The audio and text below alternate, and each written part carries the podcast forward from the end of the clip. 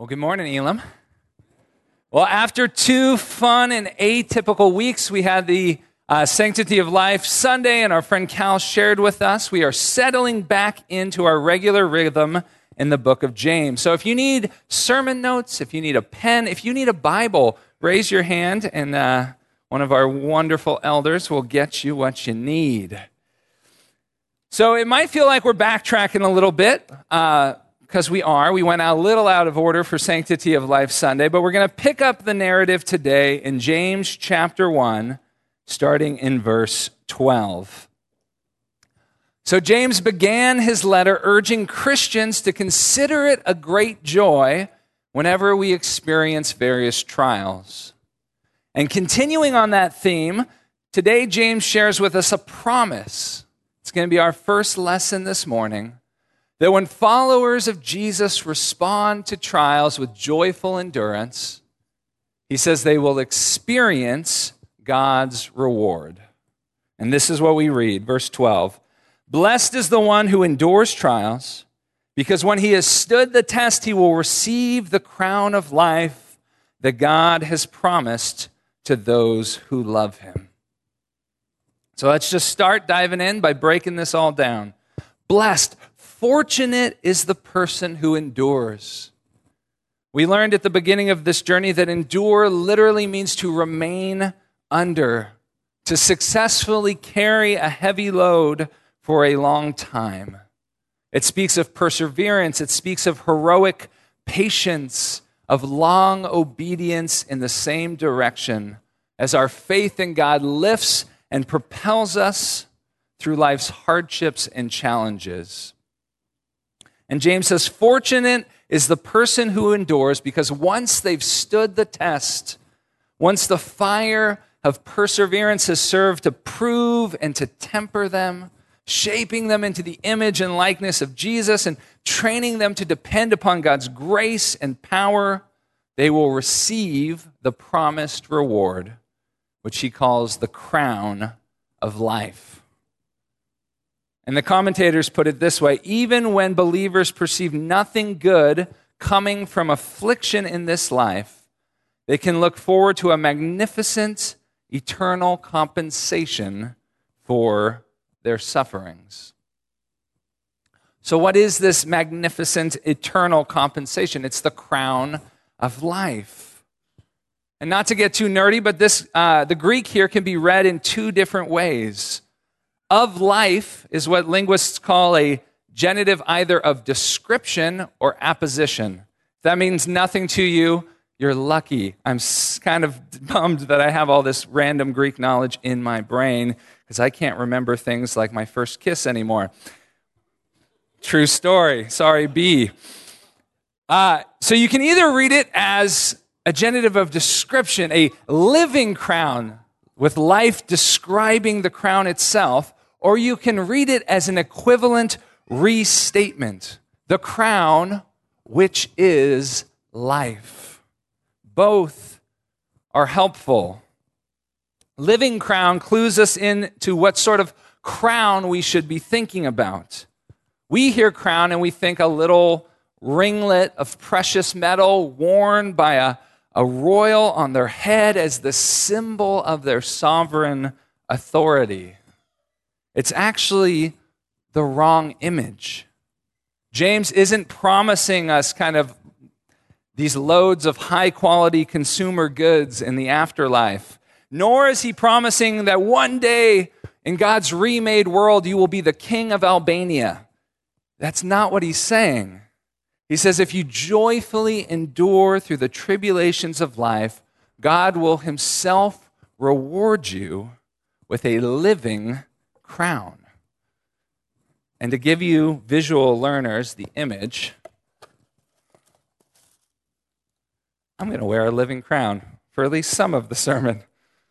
No guarantee, because I also feel kind of like a, a woodland elf when I wear this. But the living crown that James is talking about are the laurels of victory. It was a wreath of freshly cut laurel leaves that was placed upon the head of winners of ancient athletic competitions.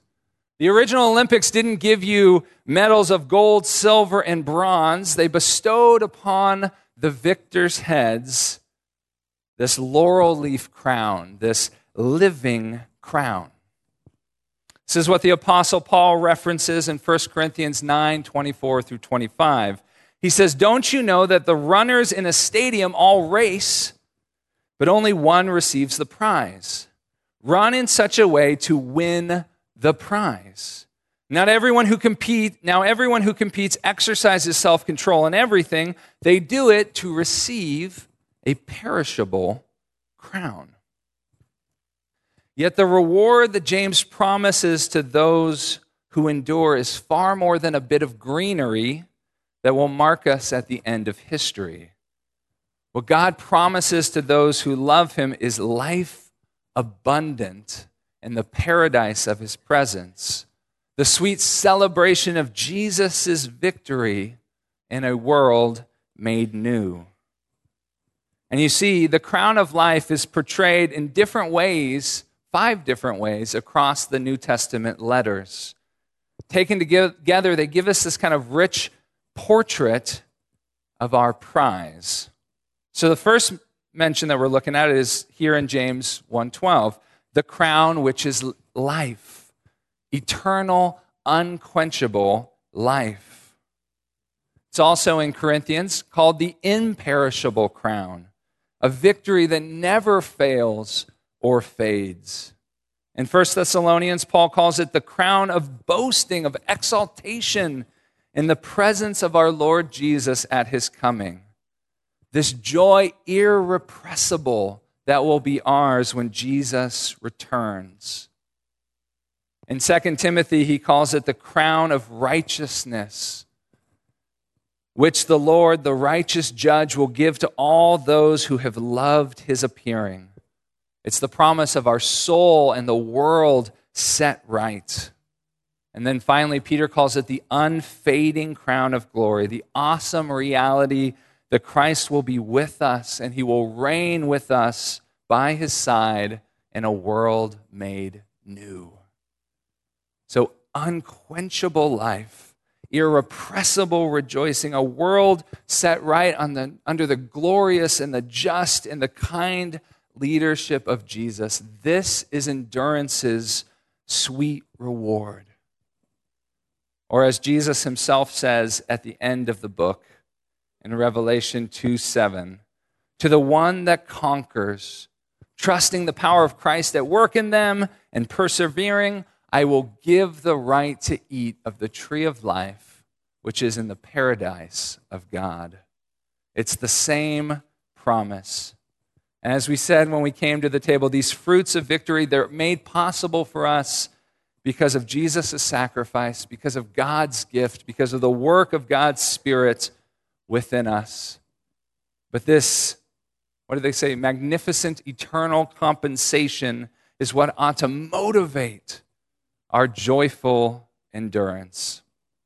It's almost as James is saying, hey, I know it's going to be a hard slog at times, but take heart. It's going to be worth it. You might not see this blessing for a long time. You might not even experience it on this side of the resurrection. But as the Apostle Paul encourages us, I consider that the sufferings of this present time are not worth comparing with the glory that was going to be revealed to us. So, when we, as followers of Jesus, respond to trials with joyful endurance, we will experience God's reward. The crown of life, the laurels of victory will be ours in the paradise of God's presence and a world that He has made new. So I deeply appreciate James helping us put our eyes on the prize. But there's a second piece to his message this morning that I find equally helpful. And his second message is actually a word of warning. Yes, we can consider it great joy when we face trials, because trials are rich with positive potential. They present us with opportunities to grow in wholeness and maturity as we're trained to ever more rely upon God's wisdom, His power, His presence. Yet trials also, uh, you might say, possess negative potential as well. As one commentator puts it, and this is in your sermon notes, when Christians allow such trials to turn into seductions to sin, they have only themselves to blame. So I'm going to let James unpack that statement in verse 13. He says this No one undergoing a trial should say, I am being tempted by God, since God is not tempted by evil, and he himself does not tempt anyone. You see, when things get hard, it is our nature to look elsewhere to assign blame. Does anyone else do that? Apparently, there was a season in my life where my preferred scapegoat for my mistakes was my wife, Brianna. I know this because my dear Christian brother, Russell, uh, used to mock me mercilessly for it. Uh, this is what iron sharpening iron looks like sometimes. It looks like friends helping us see kind of the farce and the foolishness of our sin.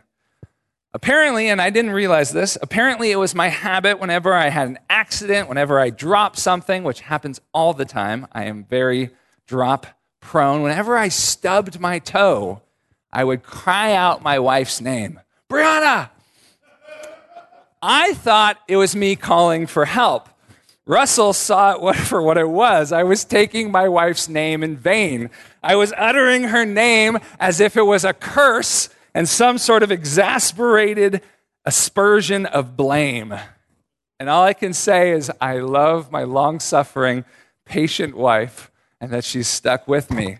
Well, I discovered this habit of mine because Russell started to adopt it just to troll me. So we would commute the two and a half hours uh, to seminary classes together.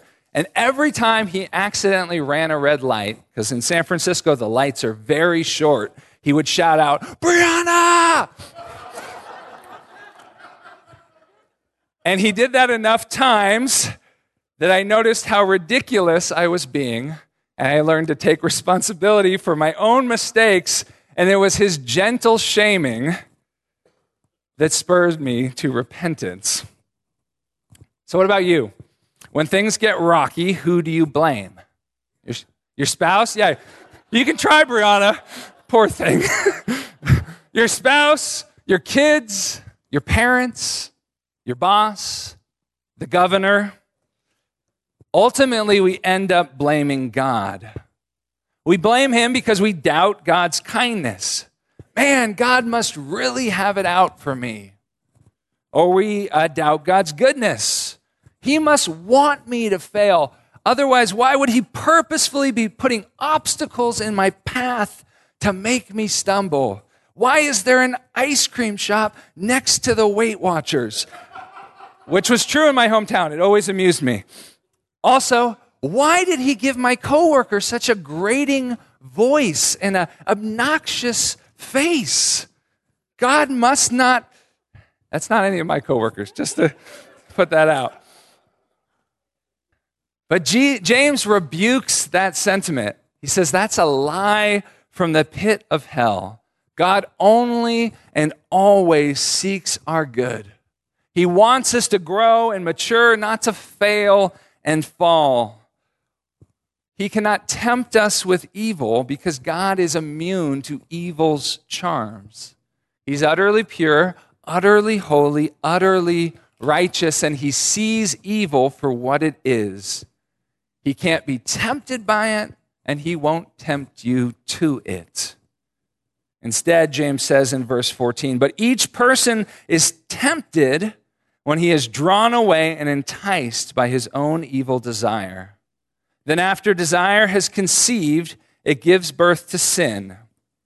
And when sin is fully grown, it gives birth to death.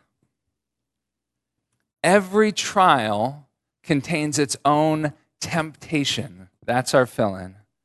A self serving detour that appears alluring and feels right, but ultimately won't lead us to relief or to flourishing. It'll lead us to destruction. We've already learned in James that perseverance in the face of trial will require dependence on God's wisdom. It will require a confidence in God's character. It will require courage to trust God's will, His way. And indeed, it will require a high tolerance for pain. But our flesh says something different. Like Spider Man in the most recent Spider Man movie, our flesh says, nah, I'm going to do my own thing. It's funny when times get tough, we'll doubt God's goodness, His kindness, His power, but we never tend to doubt our own hearts.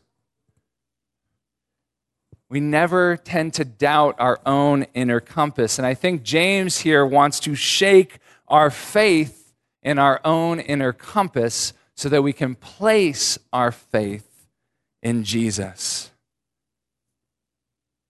Time after time, I hear this. I hear what God's word says, but I, but I can't. This isn't an ordinary situation. It doesn't feel right. Sometimes we dress it up in spiritual language. I, I have peace with this path. This is God's will for me. Surely He wouldn't wish for me to struggle and suffer like this.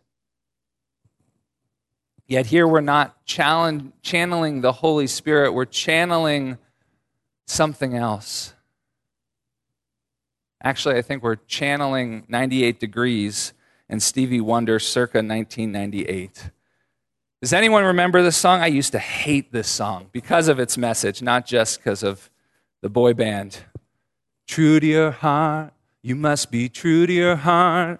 That's when the heavens will part and baby shower you with my love. Open your eyes, your heart can tell you no lies. You must be true to your heart, and you know it's gonna lead you straight to me. And then Stevie Wonder harmonica, it's great. It's not actually great. I can't stand it. Yes, yes, be true to your heart. It will lead you into God's best, we say. Who needs perseverance, heroic patience, long obedience in the same direction? No, just trust your inner compass and do your own thing. James, Jesus, the prophet Jeremiah, they all want to push back on that. Jeremiah says, as a counterpoint, the heart is more deceitful than anything else and incurable. Who can understand it? Jesus agrees with him. In Gospel of Mark, he says this From, from within, out of people's hearts come evil thoughts, sexual immoralities, thefts, murders, adulteries, greed, evil actions, deceit, self indulgence, envy, slander, pride, and foolishness. All these evil things come from within and defile a person. It is not God who tempts us, but the desires that reside within our hearts. But each person is tempted when he is drawn away and enticed by his own evil desire. Psalm 37 shows us how things were supposed to work. David writes this Delight yourself in the Lord, and he will give you the desires of your heart. Commit your way to the Lord, trust in him, and he will act. You see, humans are hardwired with beautiful, God given desires desires for nourishment and refreshment, for rest and meaningful labor, for knowing and being known, for, for safety and adventure, for community and quiet, for intimacy, for ecstasy, for, for immortality, for transcendence. These implanted longings are designed to draw us to our loving Creator and the purposes He intends for us. But things have gotten out of whack. Our compass has lost true north, and Romans 1 explains how. Paul writes this For though humanity knew God, they did not glorify him as God or show gratitude. Instead, their thinking became worthless, and their senseless hearts were darkened. God's invisible attributes, his, His eternal power, his divine nature has been on display since the dawn of creation. But like rebellious kids, we've refused to acknowledge God's authority or his goodness. We've not given him the thanks that he's due. We've wanted to forge our own path, and thus we've turned our God given desires away from their original intended object to lesser substitutes. And it's left us confused and disordered. Paul goes on claiming to be wise, humanity became fools and exchanged the glory of the immortal God for images resembling mortal men, birds, four footed animals, and reptiles. Therefore, God delivered them over to the desires of their hearts, delivered them over in the desires of their hearts to uncleanness. The CSB translates that here as sexual immorality or impurity, so that their bodies were degraded among themselves. They exchanged the truth of God for a lie and worshiped and served what has been created instead of the Creator who is praised forever. Amen. For this reason, God delivered them over to what Paul calls disgraceful passions. There's a lot there.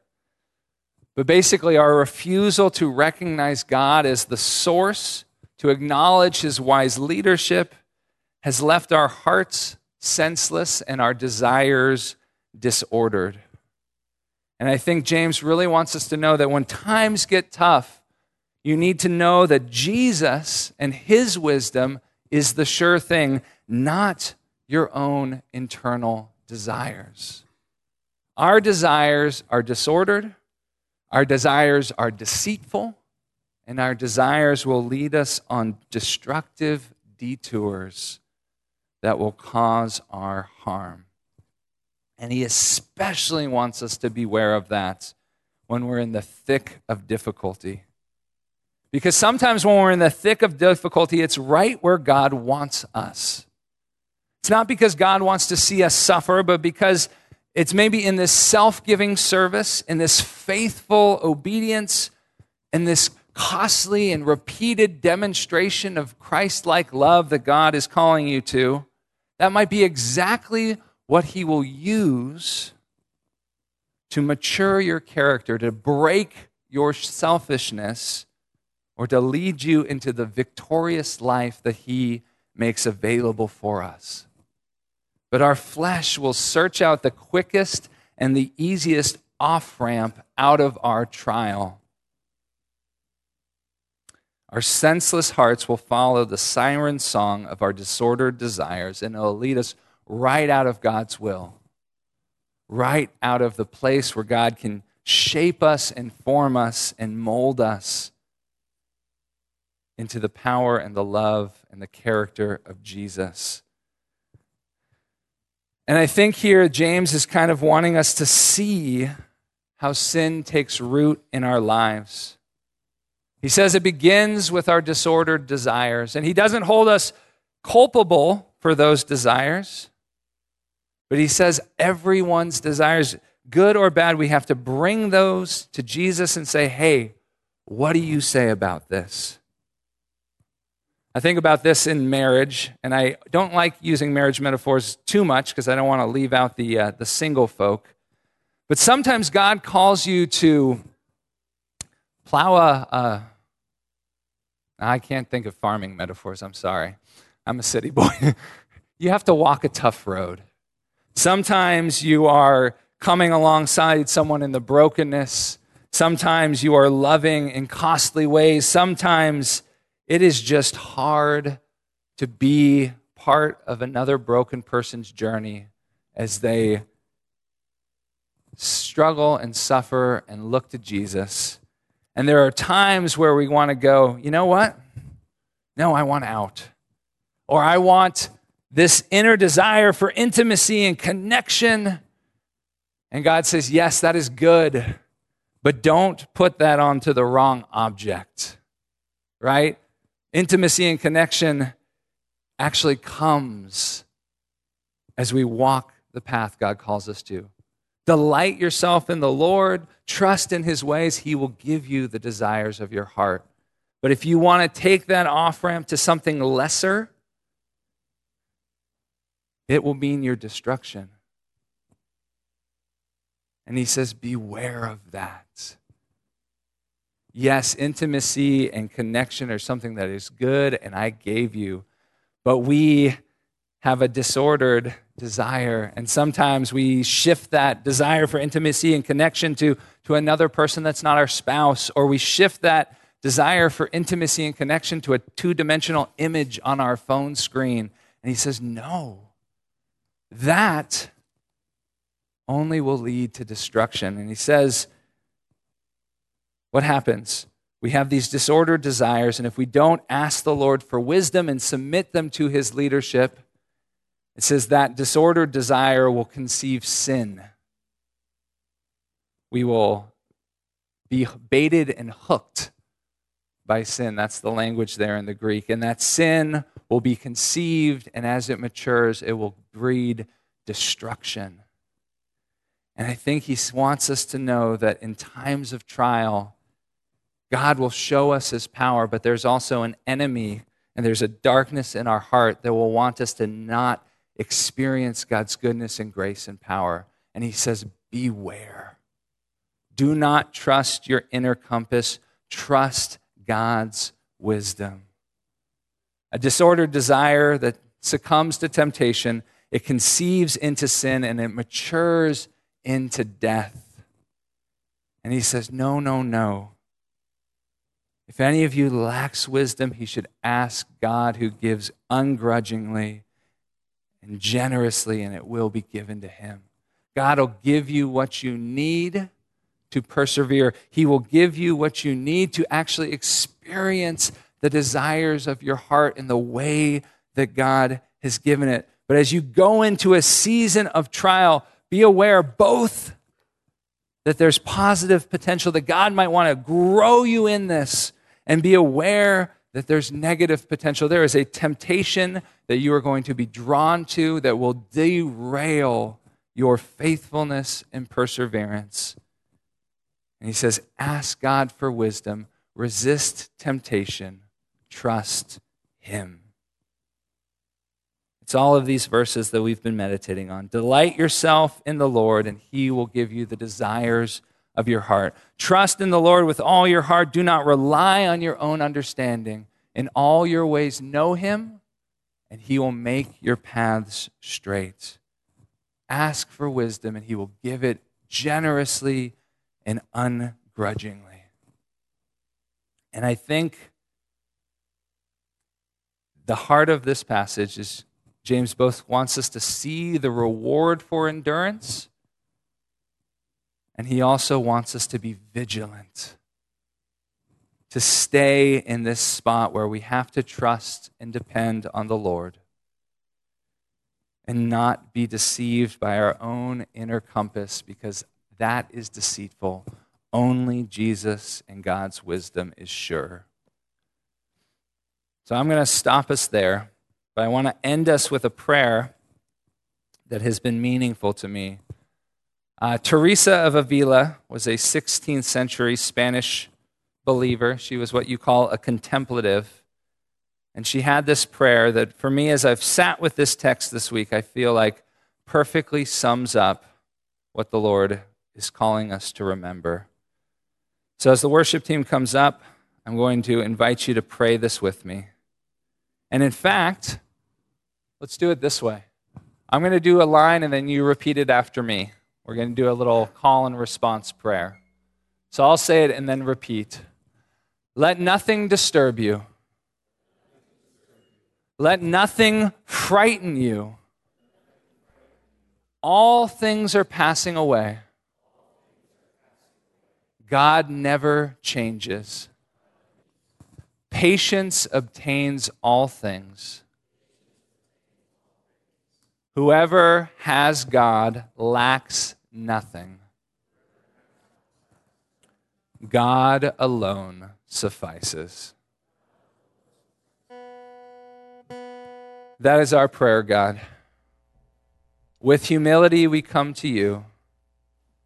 We seek to persevere because we know that it is in the journey that you shape us in your image. It is your victory, but we get to experience your victory worked out through us. So keep us on the path, keep us in the struggle, and may we not be derailed by our own deceptive desires. As Teresa taught us to pray, God, whoever has God lacks nothing. You alone suffice. Thank you, Lord, and we praise you in Jesus' name. Amen.